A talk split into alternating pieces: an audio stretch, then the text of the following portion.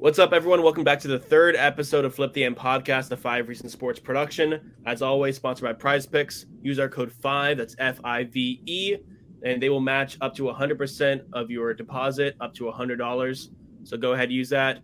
Later on this year, we're going to have a lot of bets going through. So be sure to keep uh, stay tuned and we'll have some fun. All right, today we have the triple threat of Five Reasons Sports Baseball. Both of my co hosts from the past couple episodes First off, we have Josean over here. Go ahead and introduce yourself. Yo, John, thank you for having me once again. Hello, everybody. Let's get this show on the road. All right, welcome back, man. And then we have Kevin from our first episode. Kev, go, what's up?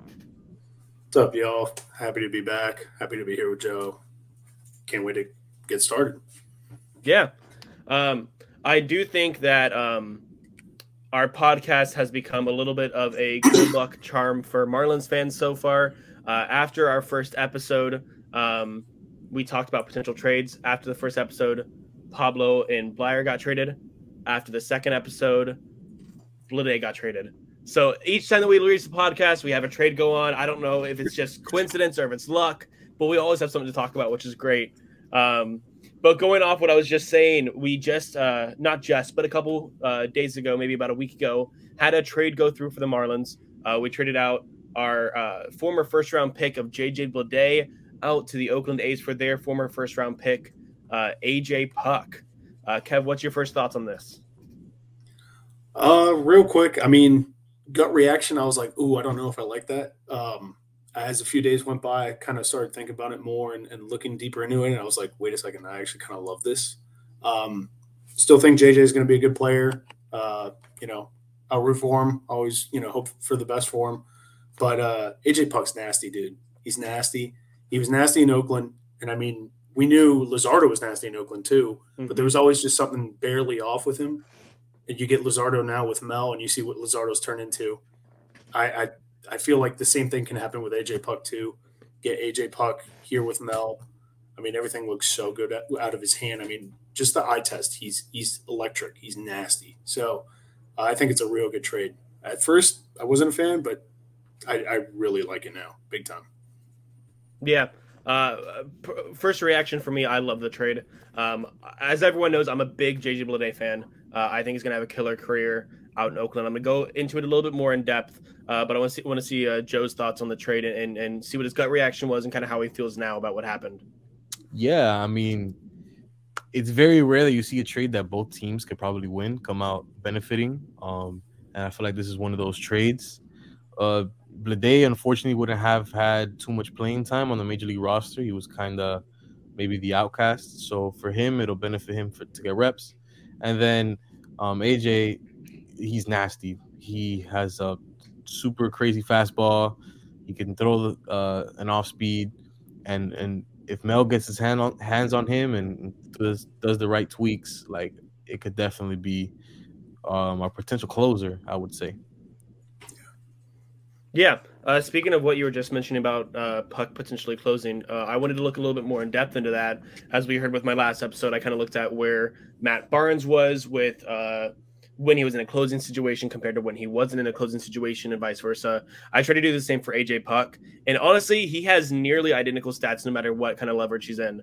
Um, in a closing situation, I believe he had like a 690 OPS this past season against him. Uh, in a non-closing, it was about 650. Um, didn't allow much contact. I think it was like 210 for saves and 220 for non-saves. Allowed a little bit more slugging in the saves opportunities, but all in all, like he's he's you put him in a position and he's going to succeed, uh, which which is really really cool to see. Um, for those who are unfamiliar with Puk, um, he has four pitches, really only three pitches, uh, but he has a changeup as well. He uh, leans heavy on his fastball slider. He throws a little bit of a sinker. Um, the changeup exists, but does it really? Uh, he really only used it one time last year in 2022. Um, but we know Mel. Uh, Mel is a wizard when it comes to changeups. So I have to imagine that in this spring training time, that Puk is going to going to develop that changeup and and have a fourth pitch to his um to his. It'll, uh, I can't think of the word. Be, it'll be. he said he might um, be on a splitter instead of a, a changeup. So we'll see if it's something that Mel um either enforces to uh, against that or like uh, his opinion is against the splitter since he does um, give everybody a change up that's on the staff. So um, mm-hmm. we'll, we'll see how, how that would work because uh, Puk did mention he was working on a splitter in the offseason. So. One thing I want to bring up is is again going back to last episode talking about Matt Barnes because we were talking about how we got a potential closer in Matt Barnes um, as he had a lot of uh, save opportunities out in Boston, um, and I brought up the fact that you know Matt Barnes is, has always been a high strikeout guy, and Miami hasn't had that in their bullpen in a long time, at least to a point of it's a player that you can depend on to do good. You know, we've had some guys who um, might strike out a lot of people, but might be wild. You know, like a Tanner Scott, uh, might give up a ton of walks, might be a little bit wild, but we haven't had a definitive high strikeout guy. Uh, you look at Puk. Puk's again a high strikeout guy for the back of the bullpen. He averages 10 Ks per nine in his career.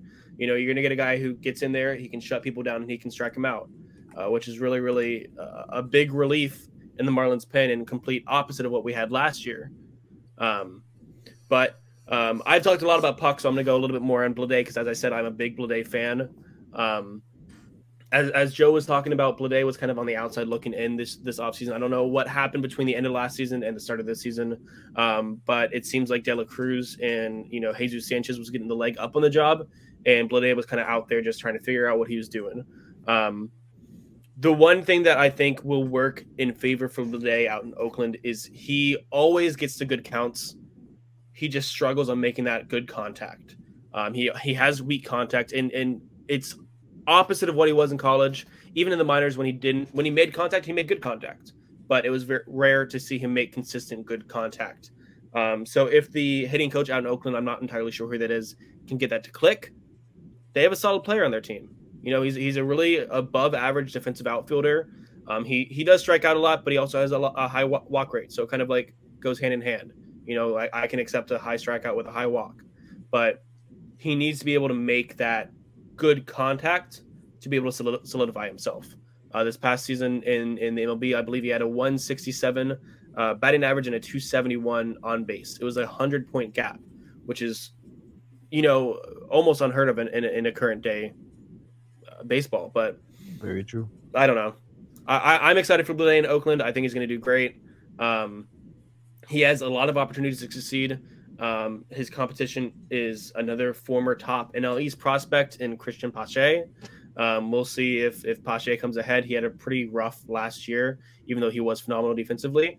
Um, but as I said, Bleday is a former top prospect. He has a lot of potential to go with him. Um, but since we're talking about top prospects, uh, we're going to cover what our favorite prospect is for this upcoming season for the Marlins. Uh, I'm going to have uh, Josean go first. Uh, if you want to, I already know who it is. I'm already totally against it. I am on the biggest hate train for this one. Uh, no offense go. to him if he's listening. Uh, I do apologize, but you're you're not high on my list. But go go ahead. I'll let you take the floor. I'll let you I'll let you explain and, and go on a little rant. Uh, and I'll, I'll keep my mouth shut and let you go a little positive on this guy. Well, you know, this might be an unpopular opinion amongst Marlins Twitter, Marlins fandom. Um, Jacob Berry, man, I got you. So let me let me go ahead and and push my Jacob Berry agenda because that is my prospect, uh, my potential breakout prospect in the Marlins system this year. My favorite. Um, the biggest thing with him is um, the question for power and his uh, lack of positioning. Uh, he doesn't really have a position uh, to stick with. We don't know if he's going to be their base, if he's going to be a uh, corner outfielder, first base. It, right now, it's a big question mark on his defense and if he can hit for power. But I personally believe that he projects very, very well.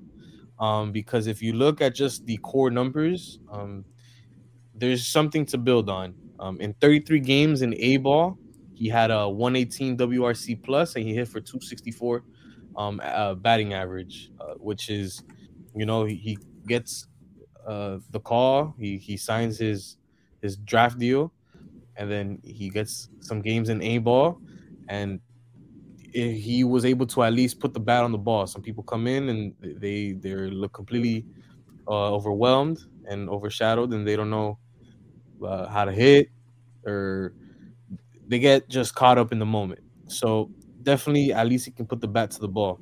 He barely strikes out. He only has a, a about a 15% K rate, which is uh, manageable, but he also walks at a decent clip at about 9%. So definitely at least knows how to put up an at bat, like I mentioned. He's not uh, just lost up there. And then while we do question that his power and that he's not really uh, hitting for power in this short stint in A ball, I do would I would like to point out that um, he has a MLB average fly ball rate. So the fly ball rate average in the major leagues in 2022 was 35%. If you were hit 35% fly balls, you were league average in that regard. And he hit about 35% um, for a fly ball rate. So he's not just going up to bat and just spiking every ball into the ground. Um, he does have some lift to the ball. So with more reps, some fine tuning in his stance, maybe some more uh, weight training, uh, I believe that 35% fly ball rate could definitely benefit him um, and allow for more slugging because that's definitely one of his biggest issues. We, I, I haven't been terribly vocal on my on my feed about my, I guess, disdain for Jacob Berry, and it's nothing against him personally. Um, I'm I'm a big Brooks Lee truther uh, out of Minnesota. I was very very heartbroken that we didn't take him. Um, I, as as much hate as I give Berry, you know, he's a solid hitter. Um, I can definitely see him improving this year compared to last year. You know, he started off really slow and rocky when he started with us, um, but slowly got better. Um, so we'll see. I, am not I'm not cutting the corner, especially on a first round pick after 30 games. You know, but it's not my personal top.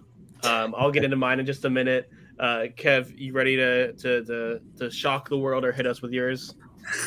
Yeah, I am. Uh, so I finally narrowed it down to my guy, the one I'm going to go with. Um, it's a guy that honestly, not a people, not a lot of people think about him when we're thinking about like the top Marlins prospects. But uh, one of the guys I'm more excited about and you know really interested to see how how this year unfolds for him is uh, Joe Mack. Okay. Um, I know a lot wow. of guys don't really think about him because you know we got Nick Fortes and Nick Fortes has been a really pleasant surprise. Um, you know we got Stallings, so it seems like the catching front is pretty you know, we're, we're in good hands, at least for the time being. But, you know, Joe Mack's only 20 years old. Um, he was just playing in low A this past year. It's a really short, small sample size. I think he dealt with some injuries, if I'm not mistaken. Um, so, you know, he's a ways away. Uh, you know, if you look on MLB pipeline, it says not, he's not going to get up to the big leagues until 2025. But he's just a really interesting prospect to me. Um, you know, again, another one of these prospects that, like Will Banfield, who, you know, elite defense behind the plate, but you know, we what we've seen with Will Banfield. No, no disrespect to you, Will, if you're watching, the bat hasn't come around. And uh, Joe, like Joe Mack's stats, if you look at it, not great. not going to pop off the page, but for a catcher who's this elite defensively, you know, last year between rookie ball, okay, who cares, and low A, he he hit 243, a lot like JJ Bleday, his on base percentage was 383. So it's a whole 140 points higher than his batting average. Slugging is a little low, so the power is kind of iffy. Um, but you know he's walking nearly as, as uh, he's walking almost the same amount as he's striking out. Strikeouts a bit high, but the walks are up there. Um, and I, I, do think the power is going to come. Think he'll he'll finally he'll tap into that power a little bit more as he matures and, and, and gets more reps. And again, he's a catcher. So as long as he's playing that elite defense, if he's hitting league average or slightly league above league average, I'll take that. And he's super, super young. There's plenty of time for this kid to really tap into more, like more potential. I think he had a pretty decent Arizona Fall League. Uh, he hit four bombs in the Arizona Fall League. Again, the average is a little low at 230. Um, but again, 347 on base. So again, it's another guy who's getting on base at a high rate, great defense behind the plate um, yeah, I, I think I think he's a really exciting prospect that not a lot of people think about when we think about all the Marlins prospects. Yeah, Joe Mack. Um, he was, I believe, our uh, comp pick B uh, in in I think it was 2020. Was that when it was? I believe so. If I'm not mistaken. Yeah, I think so. Um, but the, the big thing um, 2021. when looking at his Yeah. stat 2021 okay thank you thank you Yeah. uh, the, yeah. the big thing when when looking at his stats um, you know you, you you look and you see like the low average you also see like the high on base like you were talking about but the big thing to, the, to look at is that he hasn't had a fully healthy season yet with the marlins Right. Um, Right. he was he was injured a lot last year i believe it was a foot injury that kept him out for majority last year he came back near the end um, and that's where he got those games going. He played in the fall league, uh, healthy there. Um, so I'm really excited to see him come through and do a fully healthy season with us. Um, that on base and and power is is hard to ignore, even if the batting average isn't there. Um, but I do want to correct you on something real quick that, that my my boy, Mr. 305, Will Banfield, did hit 270 in, in double A last year on this promotion. That is true. That is He's true. only 22 years old. Hey. He's still only a 700 OPS, but that's all I'm saying. Hey, all I'm saying is I played against him and I saw that man hit the furthest home run I've ever seen in my life against us. So I'll never forget shortly after draft night when he when he dropped a uh, a, s- uh, a picture in like I think it was like a pink suit with like white Oh, pants with no yes, with no shirt. dude, That's yeah, when I yeah, yeah. knew he was bred for Miami. So Will Banfield, if you're listening, love you, man. Keep it up. Yo, Will, let's get it. Um, anyway, so now to my top prospect for the 2023 season. Um, this is a prospect who we took um, a while back, uh, but he was he was really young, so he's he's still really young. Um, but people kind of forgot about him, kind of wrote him off um, after a couple uh, okay seasons. Uh, but he really kind of popped off this year and, and popped back onto the scene. Um, he's a very perplexing, puzzling player. Uh, not to do an alliteration there, but um, it's Mr. Smiles, Nasim Nunez. Um, he is a guy who is an absolute wizard with the glove. Uh, his bat has kind of struggled just a little bit, um, but he's been phenomenal defensively. He's been phenomenal when he gets on base. Um, he started heating up uh, last year towards the middle of the season and earned himself a promotion into Double A, uh, Pensacola. And from Pensacola, he had a 261 batting average, which is di- pretty good, decent. Uh, but then more importantly, he had a 371 on base percentage. Um, now his slugging is low, and that's why it's personally really puzzling for me. Because you take a guy like Nasim Nunez, who last season held 70 stolen bases. He stole 70 bags between high A and double A, and yet he can't get a double or a triple. Now I, I don't I don't fully understand that. I haven't had a chance to watch him all that often, but it's puzzling to me that a guy who the second he gets on base can automatically steal second or steal third or whatever it may be can't turn in a gap or into a double or triple. That's that's perplexing to me. But again, I I personally haven't seen him play that often. Uh, I don't have access to that. Um, so maybe there's more to the puzzle that I'm not seeing. But you look at him, as I said, a 371 on base in double A. You know, played absolutely amazing uh, defense. He was amazing on the base paths. Um, the big thing that I want to point out is last season, um, they love to treat the minor leagues as guinea pigs for changes coming to the major leagues. Uh, and as we know, last season, uh, or this season, I'm sorry, we implemented uh, bigger bases on the base path uh, for the safety of players and to help amplify the offense. Um, last season, that didn't exist uh, in the minors outside of AAA. So w- even without the big bases, he stole 70 bags. Now you put him on bigger bases with a smaller base path, he's going to steal 80, 90 a season. And it's, it's going to be insane to watch down there. Um, potential. Yeah, and and he he walks at a high rate. You know, he strikes at a at a decent rate, um, but it's not an overpowering amount. As I said earlier with Blade, I'm I'm acceptable with a high strikeout if you also get a high walk. That's acceptable to me. He had uh, 100 and uh, 139 Ks last year and 95 walks in 123 games. Again, that K rate's a little high, but that walk rate is right there up up, up there with it. So I'm totally okay with that. Um, I have to imagine also that I, I- wasn't able to find out um, when researching this, but uh, with the shift restrictions going into place, I don't know if it was in place last year for uh, minor leagues. I couldn't really find that out. Uh, I believe it was for ind- independent ball leagues or something like that. But um, I have to imagine that the, the the shift restriction can help them get more gappers, maybe results in some more extra bases. If not, I still think with that decent average and a high on base and stellar defense and stellar base path, um, you know IQ, he's going to get to AAA this year, and maybe next spring training or the year after he can be in, in the big leagues. Um, so I'm really really excited to see what he has uh, coming. Um, now, all of the players that we did mention, um, except Joe Joe Mack, I don't believe he is, but uh, Will Banfield, Jacob Berry, Nasim Nunez, they're all a part of our spring training camp this year, um, which starts uh, in about three days, I believe, on Saturday uh, when we play the Mets. And Braxton Garrett is our opening day starter for uh, spring training against the Mets. Um, so we're gonna, I want to, I want to kind of see what y'all's expectations are for camp, what you kind of hope to see, or what you're looking out for um, in, in terms of our players. Um, I'll go ahead and start first because I kind of leaned into one of the parts I was talking about um, on Saturday. As I said, Braxton Garrett is starting our first game of, of the uh, spring training season.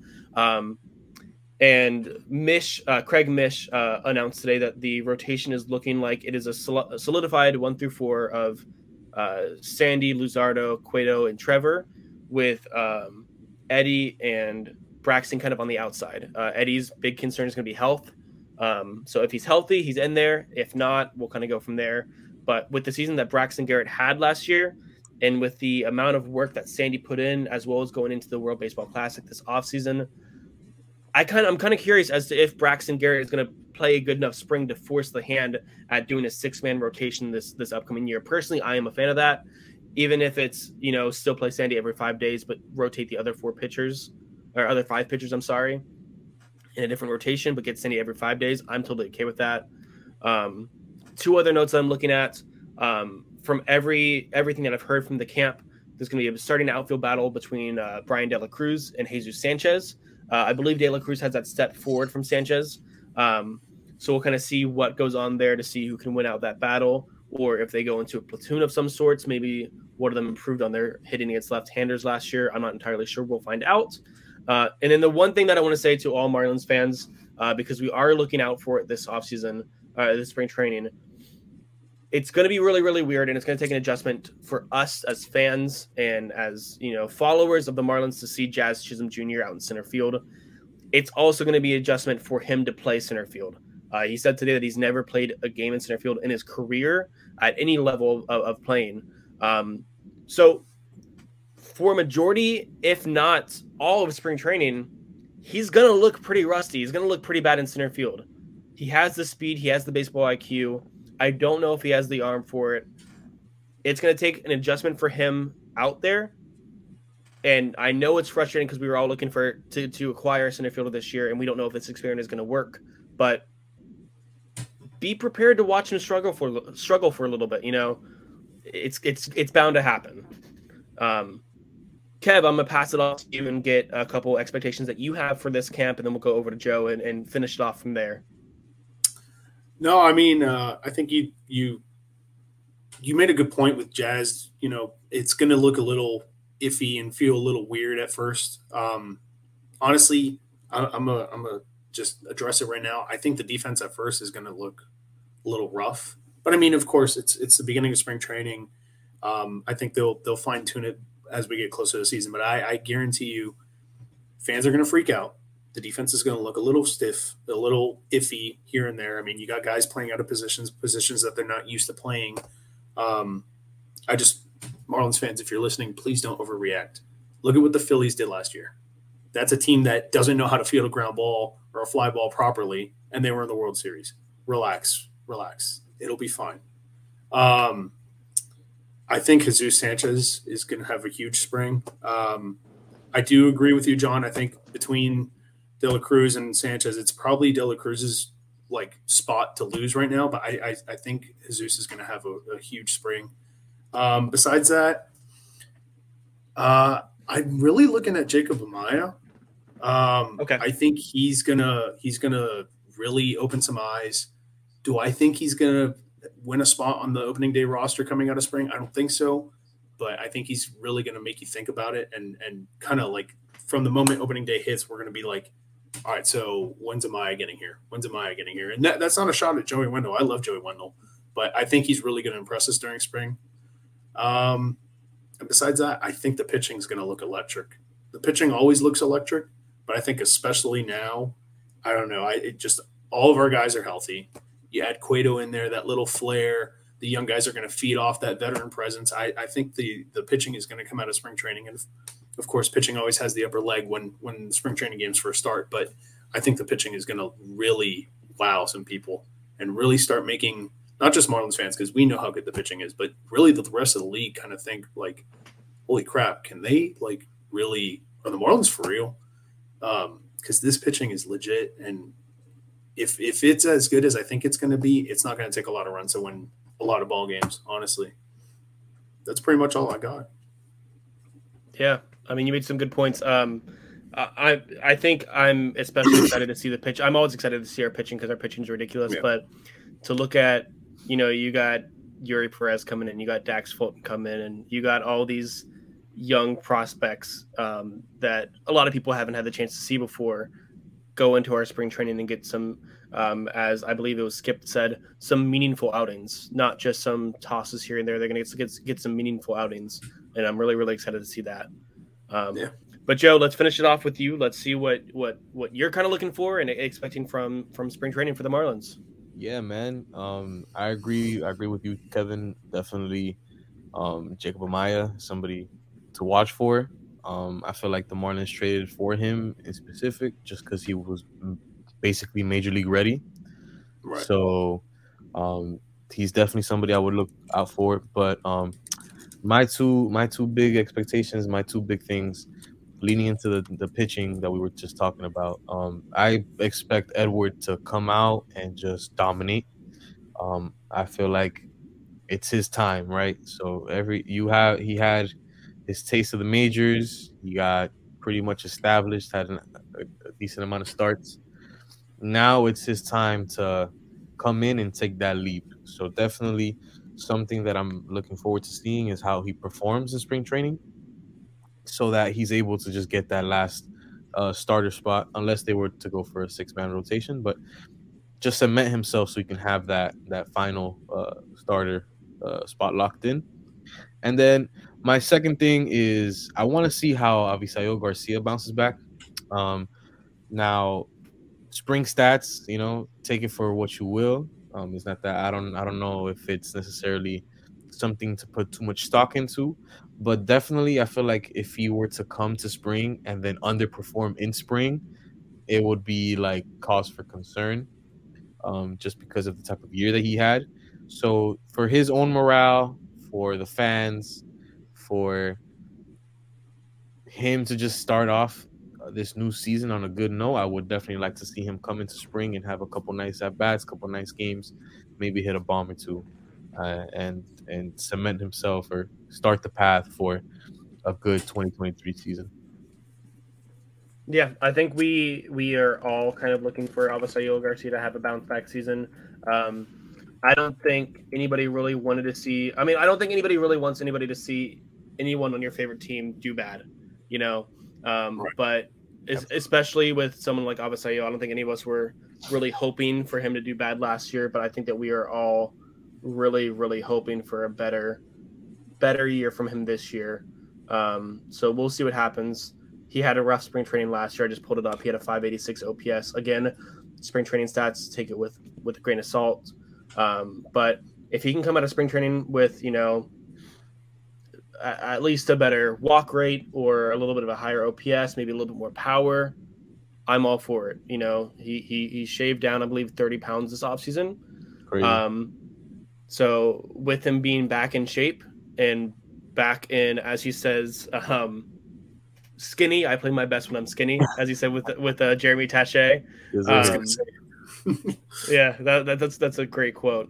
Um, but if, if if he plays like his skinny self, you know, Marlins fans are in for a good season for him. So so let's let's hope for the best. Let's see what happens. Baseball starts in three days, so I I am I'm I'm ready ready to see baseball again, and I am ready to go ahead and flip the M. Uh, yes, uh, that's all we have here, guys. But uh, until next time, hopefully we have a lot of flip the M's in spring training going. Um, but we will catch y'all next time.